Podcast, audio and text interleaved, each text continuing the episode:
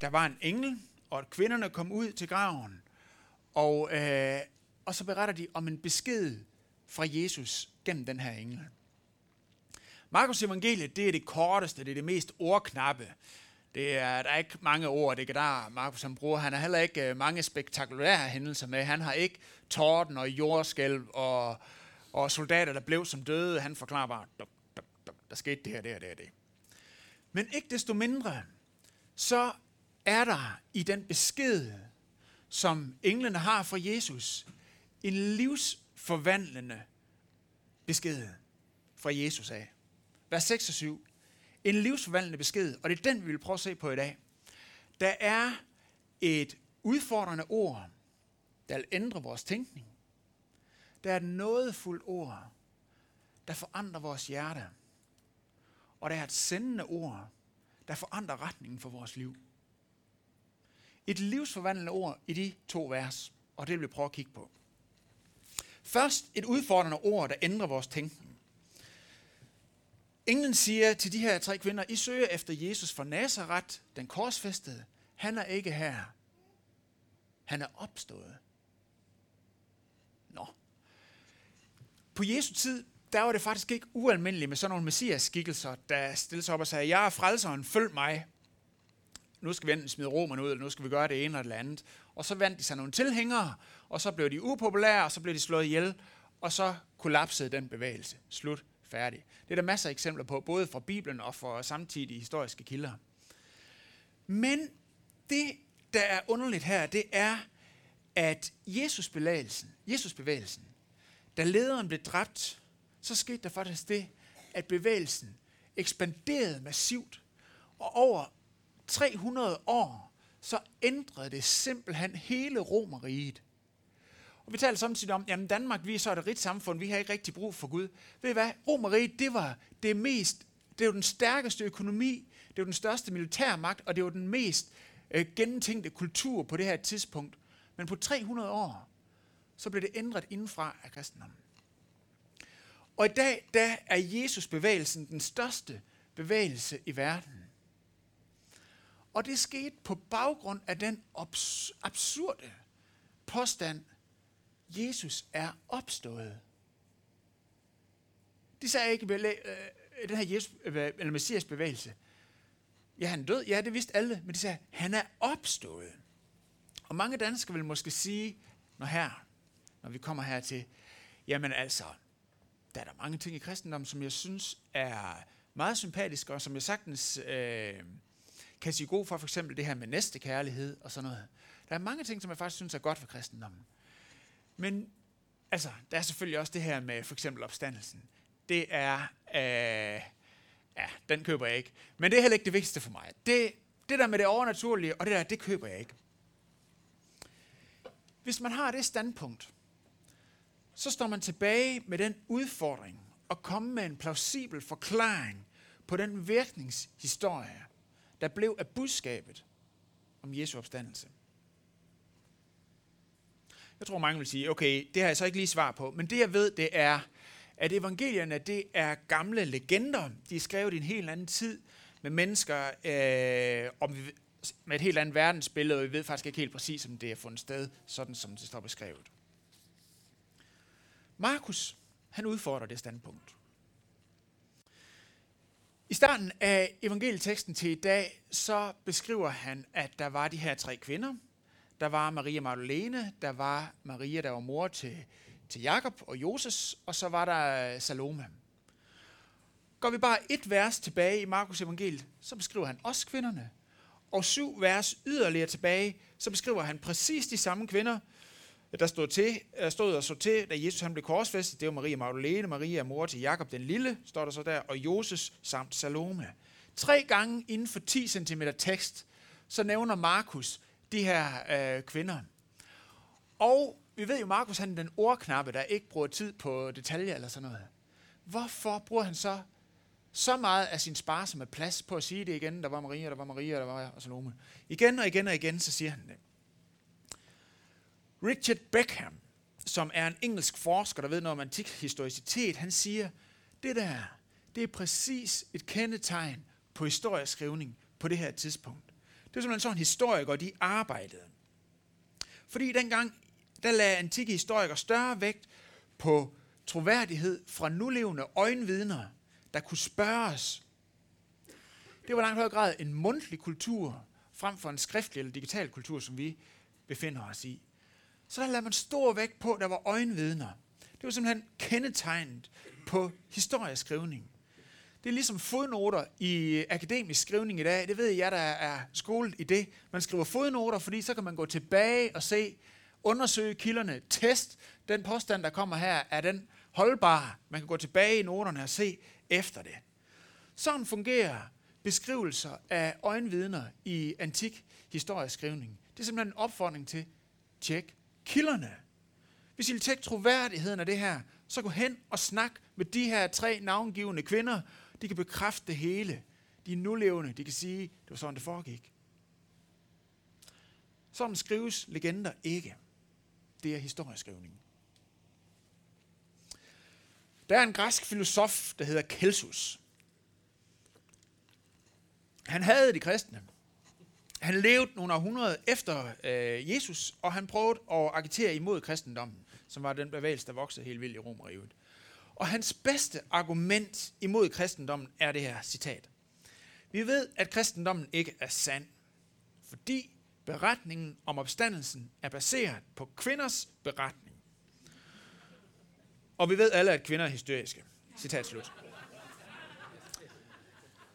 Alle i den antikke verden vil have sagt, hmm, det kan vi godt se, det er lidt en udfordring for kristendommens troværdighed. Det er faktisk et rigtig godt argument imod opstandelsesberetningen. Fordi kvinder på det tidspunkt var marginaliseret, og deres udsagn blev ikke taget for, for pålydende. Og så må man bare sige, hvis at Markus han har konstrueret den her opstandelsesberetning, hvis det er ren fiktion, så vil det være ret dumt at lade kvinder være de eneste vidner til Jesu tomme grav. Det vil simpelthen være usandsynligt. Det vil være dumt.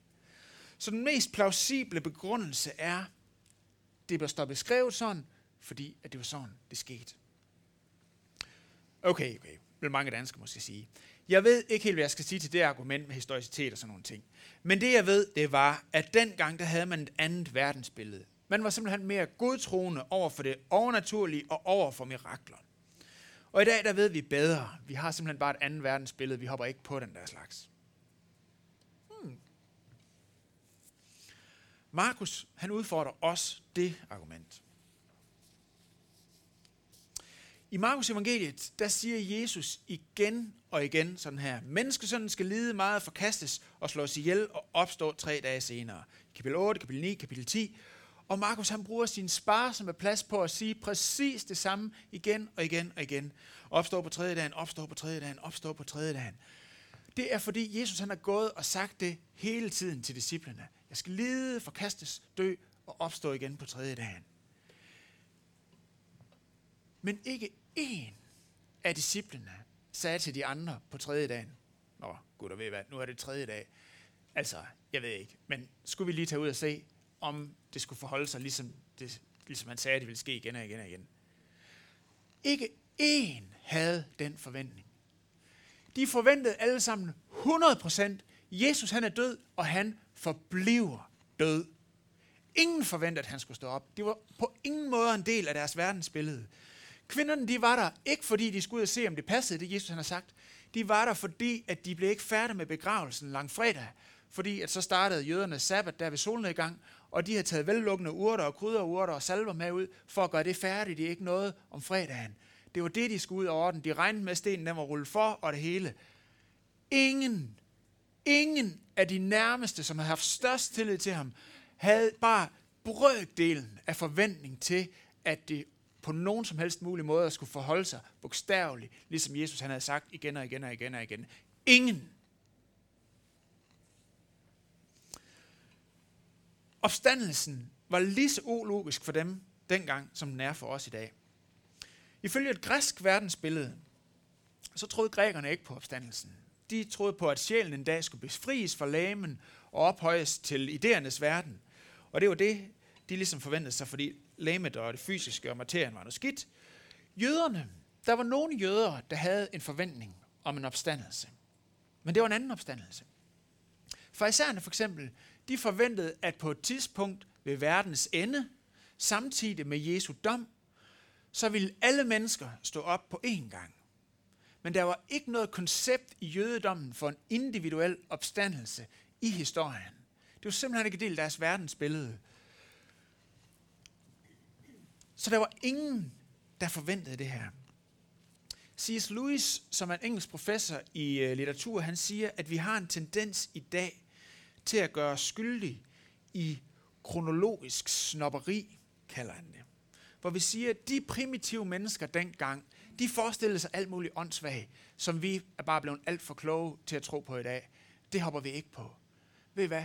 Der var ingen dengang, der var, havde noget som helst, der gjorde, at de ville hoppe på, at Jesus han skulle være opstået.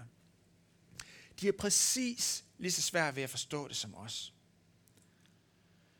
Den eneste grund til, at disciplene blev overbevist om, at Jesus han var opstået, det var fordi, at de testede beviserne.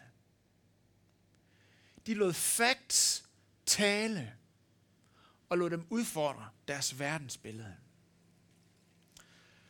Så sig ikke i dag, jeg har svært ved at tro på opstandelsen. Det er et smukt symbol, men jeg kan ikke tro på det.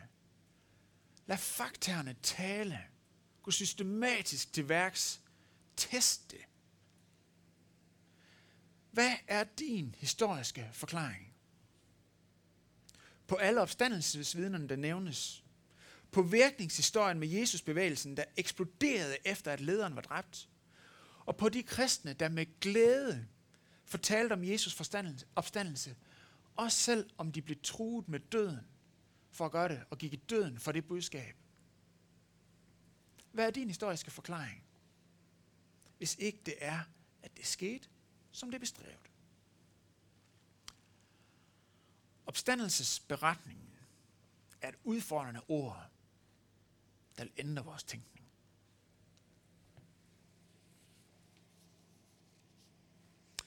Så er den også et nådefuldt ord, der ændrer vores hjerte. I vers 7 siger englen sådan her til kvinderne. Sig til hans disciple og til Peter, at han går i forvejen til til Galilea. Prøv at lægge mærke til, hvad det er, de ikke siger. De siger ikke, og sig til de troløse tabere, at jeg måske vil mødes med dem, hvis de er heldige, og hvis de i den grad er klar til at omvende sig. Og måske, måske kan de igen blive en del af min bevægelse. Det har sådan set været fair nok. Alle de mest betroede havde svigtet på det groveste, da der var aller, allermest brug for dem. Men Jesus han siger ikke, hvis du omvender dig, så vil jeg elske dig og tilgive dig. Jesus siger, jeg elsker dig og tilgiver dig, så du får mulighed for at omvende dig. Og jeg går i forvejen, siger der i vers 7. Jesus siger med det, jeg ønsker jer med i min bevægelse. Jeg tilgiver dem, før de har omvendt sig. Jeg tilgiver dem, så de kan omvende sig. Der er et nådefuldt ord, der ændrer hjertet. Og det bliver større endnu. Det lille ord, og Peter. For hvad ville Peter have sagt, hvis ikke han var nævnt? Han ville have hørt det her sammen med de andre disciple, så han har sagt, ja, gutter, ved I hvad? Tag smut i til Galilea. Men det her, det gælder ikke mig. Jeg var den mest betroede, og jeg faldt godt nok også hårdest. Smut gutter, men det her, det gælder ikke mig. Men Jesus han siger, og dig Peter, din lille klaphat, afsted med dig til Galilea. Du skal møde mig. Også dig, Peter. Os, der læser Markus evangeliet kronologisk igennem, vil på det her tidspunkt i beretningen stå tilbage med det spørgsmål. Er Peter stadigvæk kvalificeret til det, han var kaldet til som leder for discipleflokken? Hans fejl var klart det største. Og det medfører, at hans omvendelse må også være den dybeste. Og det medfører, at hans erfaring af nåden vil være den stærkeste. Og derfor derfor, venner, vil han være den mest kvalificerede til lederskab. Samfundet omkring os, og måske også vores egen indre naturlige religiøsitet, vil sige noget andet. Samfundet vil sige, at vi er frelses, fordi vi er vellykkede.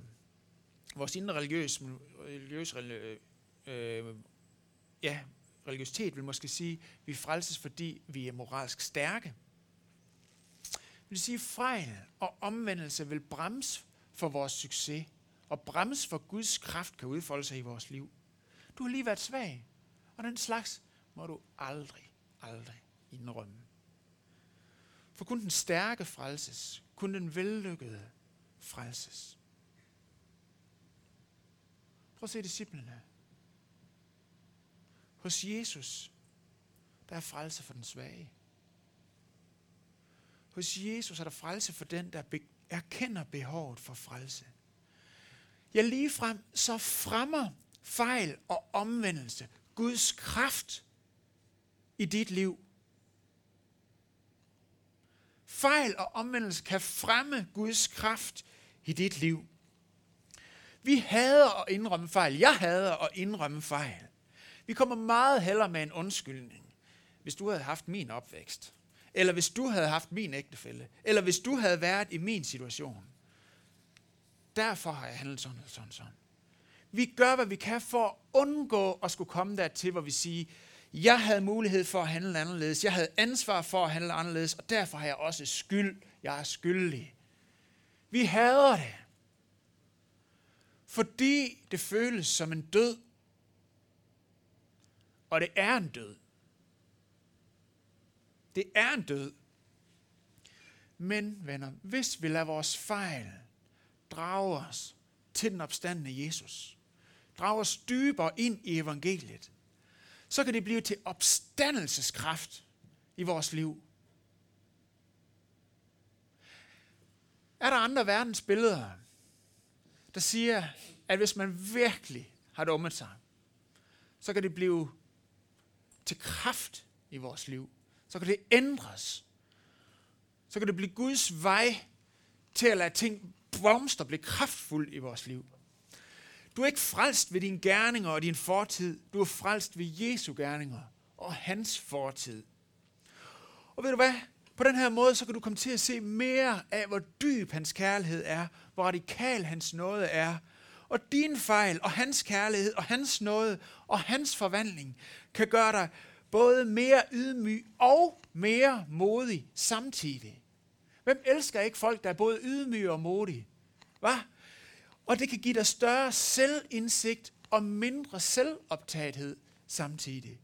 Og det vil gøre, at du vokser mere og mere og mere i karakter, i det indre menneske, i integritet.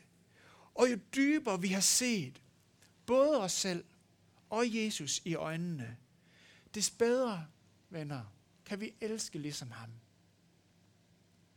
Ved hvad? De bedste indrømmere er også de bedste elskere. De bedste forældre, de bedste ledere, de bedste rådgivere, de bedste alting. Intet, intet kan ændre et menneskes hjerte i dybden som det at møde den opstandende Kristus. Prøv at se på de udfordringer, som vi kan have i den vestlige verden, hvor vi har alt øh, økonomi, vi har velfærdsstat, og vi har alt muligt. Men hvordan kan vi ændre den sociale arv? Hvordan kan, vi, hvordan kan et menneskets hjerte ændres? Intet kan ændre et menneskes hjerte i dybden, som det at møde den opstandende Kristus. Mærk dig de her ord. For det er den voldsomste game changer i verdenshistorien.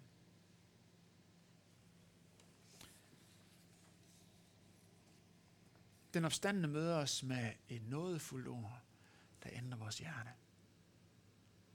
Så møder han os med et sendende ord, der ændrer vores liv. I vers 6 står der faktisk to ord. Vær ikke forfærdet, og i vers 7, gå. Vær ikke forfærdet, det giver os frihed fra verden. Og ordet gå giver os frihed til verden. Lad os først prøve at kigge på frihed fra verden. Hvorfor er det så svært at gøre det rigtige, det ædle? Hvorfor er det så meget nemmere at gøre det komfortable? Prøv at tænke på lande, hvor der er korruption.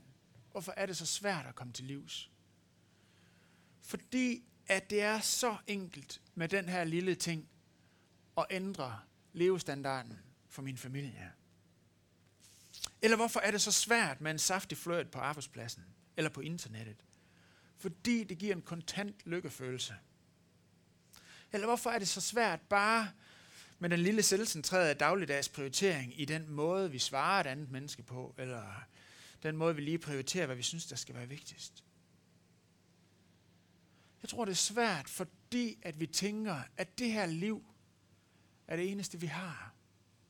Det er det eneste, vi har. Det er den eneste situation, det er den eneste mulighed, det er den eneste krop, det er de eneste penge, det er den eneste tid.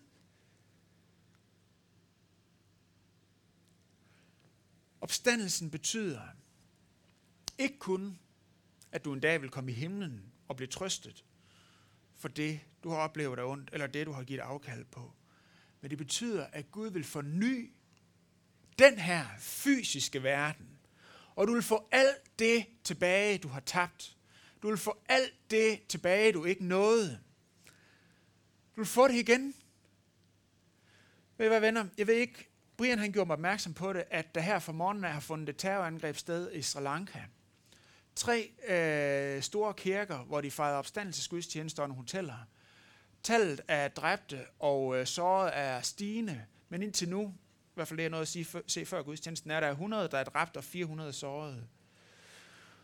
I går skrev Jyllandsposten en leder, hvor de går opmærksom på, at en ud af 12 kristne i verden bliver forfulgt for deres tro. Der er kristne, der mærker meget konkret, at det ikke er alting, der kan lykkes her og nu. Hvis de vil følge Jesus.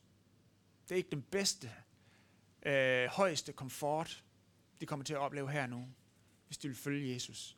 Og der er kristne, der den her morgen har set deres opstandende mester fuldt ud i herlighed. Der er nogen, det koster noget for. Det gør det for os i små skalaer af til. Der er nogen, det koster meget for. Opstandelsen lover, at en dag, da der intet af det her vil fortryde, at vi har givet midlertidigt afkald på. Der er en kvinde, der øh, på et tidspunkt var ude for en ulykke og sad 18 år i sin kørestol lammet fra halsen og ned. Og hun øh, beskriver i sin bog, hvordan hun var en del af den øh, episkopale kirke. Det er en verdensomspændende udgave af anglikanske. Den er sådan mere en øh, højkirkelig øh, liturgi, hvor man i løbet af gudstjenesten skal knæle for at bede nogle bestemte bønder, og det kunne hun ikke være med til, fordi hun var lam og sad i sin kørestol. Og hver gang de kom der til i gudstjenesten, så brast hun bare i gråd og begyndte at græde over smerten øh, i, i hendes situation, og det hun ikke kunne, det hun gerne ville. Og det skete hver gang. Og hun var så desperat, at hun faktisk overvejede at blive lutheraner. Nej, det passer ikke. så galt gik det ikke. Men en, øh, en dag, hvor, øh, hvor hun var til gudstjeneste igen, og de skulle bede, og øh, de skulle knæle, og hun begyndte at græde over det her. Så lyttede hun efter, hvad det var. Bønden handlede om opstandelsen. Og så ligesom, om der gik et lys op for hende, og hun siger sådan her i sin bog. Når jeg engang vil sidde til lammets bryllupsfest, er det første, jeg vil gøre på mine nyskabte ben, at knæle ned for Jesus. Og så vil jeg rejse mig op og danse. Og danse, citat slut. Opstandelsen giver håb til den, der er lam for halsen og ned. Det giver håb til den, der kæmper med psykisk sygdom. Og ved I hvad? Der er ingen anden religion, ikke noget andet verdensbillede, der lover os en ny krop, en ny fysisk verden. Men ved I hvad? Alle afsavn, alle uretfærdigheder og alle lidelser vil en dag blive genoprettet i det her liv eller i det næste. Denne verden er ikke alt, der er. Og ved I hvad, venner? Det giver os frihed fra verden, så skal alt ikke være perfekt nu, for at dit liv er vellykket. For dit liv er ikke kun alt det, der er nu.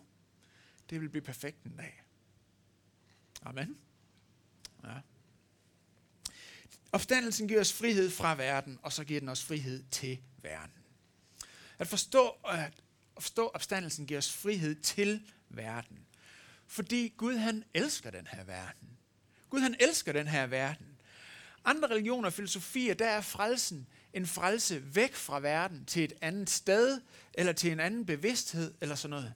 Men Gud elskede verden så meget, at han sendte sin egen søn for at forløse den her fysiske, skabte verden og de mennesker, os mennesker, der er her. Og ved I hvad Gud han hader? Fysisk og åndelig sygdom, fysisk og åndelig fattigdom, fysisk og åndelig sult og fysisk og åndelig død. Opstandelsen viser det, og opstandelsen viser sejr over det. Og ved I hvad? Derfor kan vi arbejde sammen med Gud imod det. For Gud ønsker at bekæmpe det.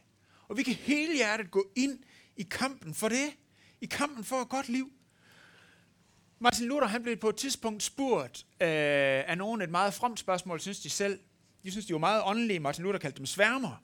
Men han spurgte, øh, de spurgte ham, øh, Martin Luther, hvad vil du gøre, hvis nu Jesus han kom igen i morgen? Åh, det var et smukt spørgsmål, ikke også? Ved I, hvad han svarede, Martin Luther? Han svarede, så vil jeg plante et træ i dag. så vil jeg plante et træ i dag. For at se, hvor flot det bliver. For ved I hvad? Frelsen, når Jesus kommer igen, bliver en frelse af vores jordiske liv. Hvad vil du gøre, hvis Jesus kommer igen i morgen? Så vil jeg plante et træ i dag. Og se, hvad det bliver til. Kan du se, hvorfor opstandelsen sætter os fri til den her verden? Sender os ud i et engagement. Opstandelsen sætter os fri fra verden. Fra, at den her verden skulle være det eneste, der er. Og den sætter os fri til at engagere os i den her verden. Fordi at den her verden vil blive forløst en dag. Og det skal lykkes, det vi kæmper for. Det skal blive nyt, det hele. Og det er den her fysiske verden, som Gud han vil frelse. Tror du på opstandelsen? Eller tænker du, det er et smukt kristent symbol? Kan du forestille dig de første kristne, der drog ud i Romeriet til folk i deres by og mødte dem i det daglige, inklusiv fattige og slaver og marginaliserede og undertrykte og sagde, ved du hvad, lad mig fortælle dig om Jesu opstandelse, som godt nok aldrig fandt sted i virkeligheden, men det er et utroligt smukt symbol, der viser, hvordan det gode vinder over det onde. Så lad os være gode ved hinanden. Og kan du forestille dig, de fattige og de undertrykte, og dem, der blev uretfærdigt behandlet, sagde, åh, tak skal du have, det er lige det, jeg har brug for, for at komme fri af modgang og undertrykkelse. Lad os være søde ved hinanden. Nej, det vil aldrig være sket. Og det var heller ikke det, disciplene de sagde. De sagde, vi har set den opstanden. Vi så ham. Vi rørte ved ham. Og det beviser, at Guds kraft er kommet ind i den her verden. Så kæmp, håb og hvil. For Jesus er opstanden. Lad os rejse os op og bede.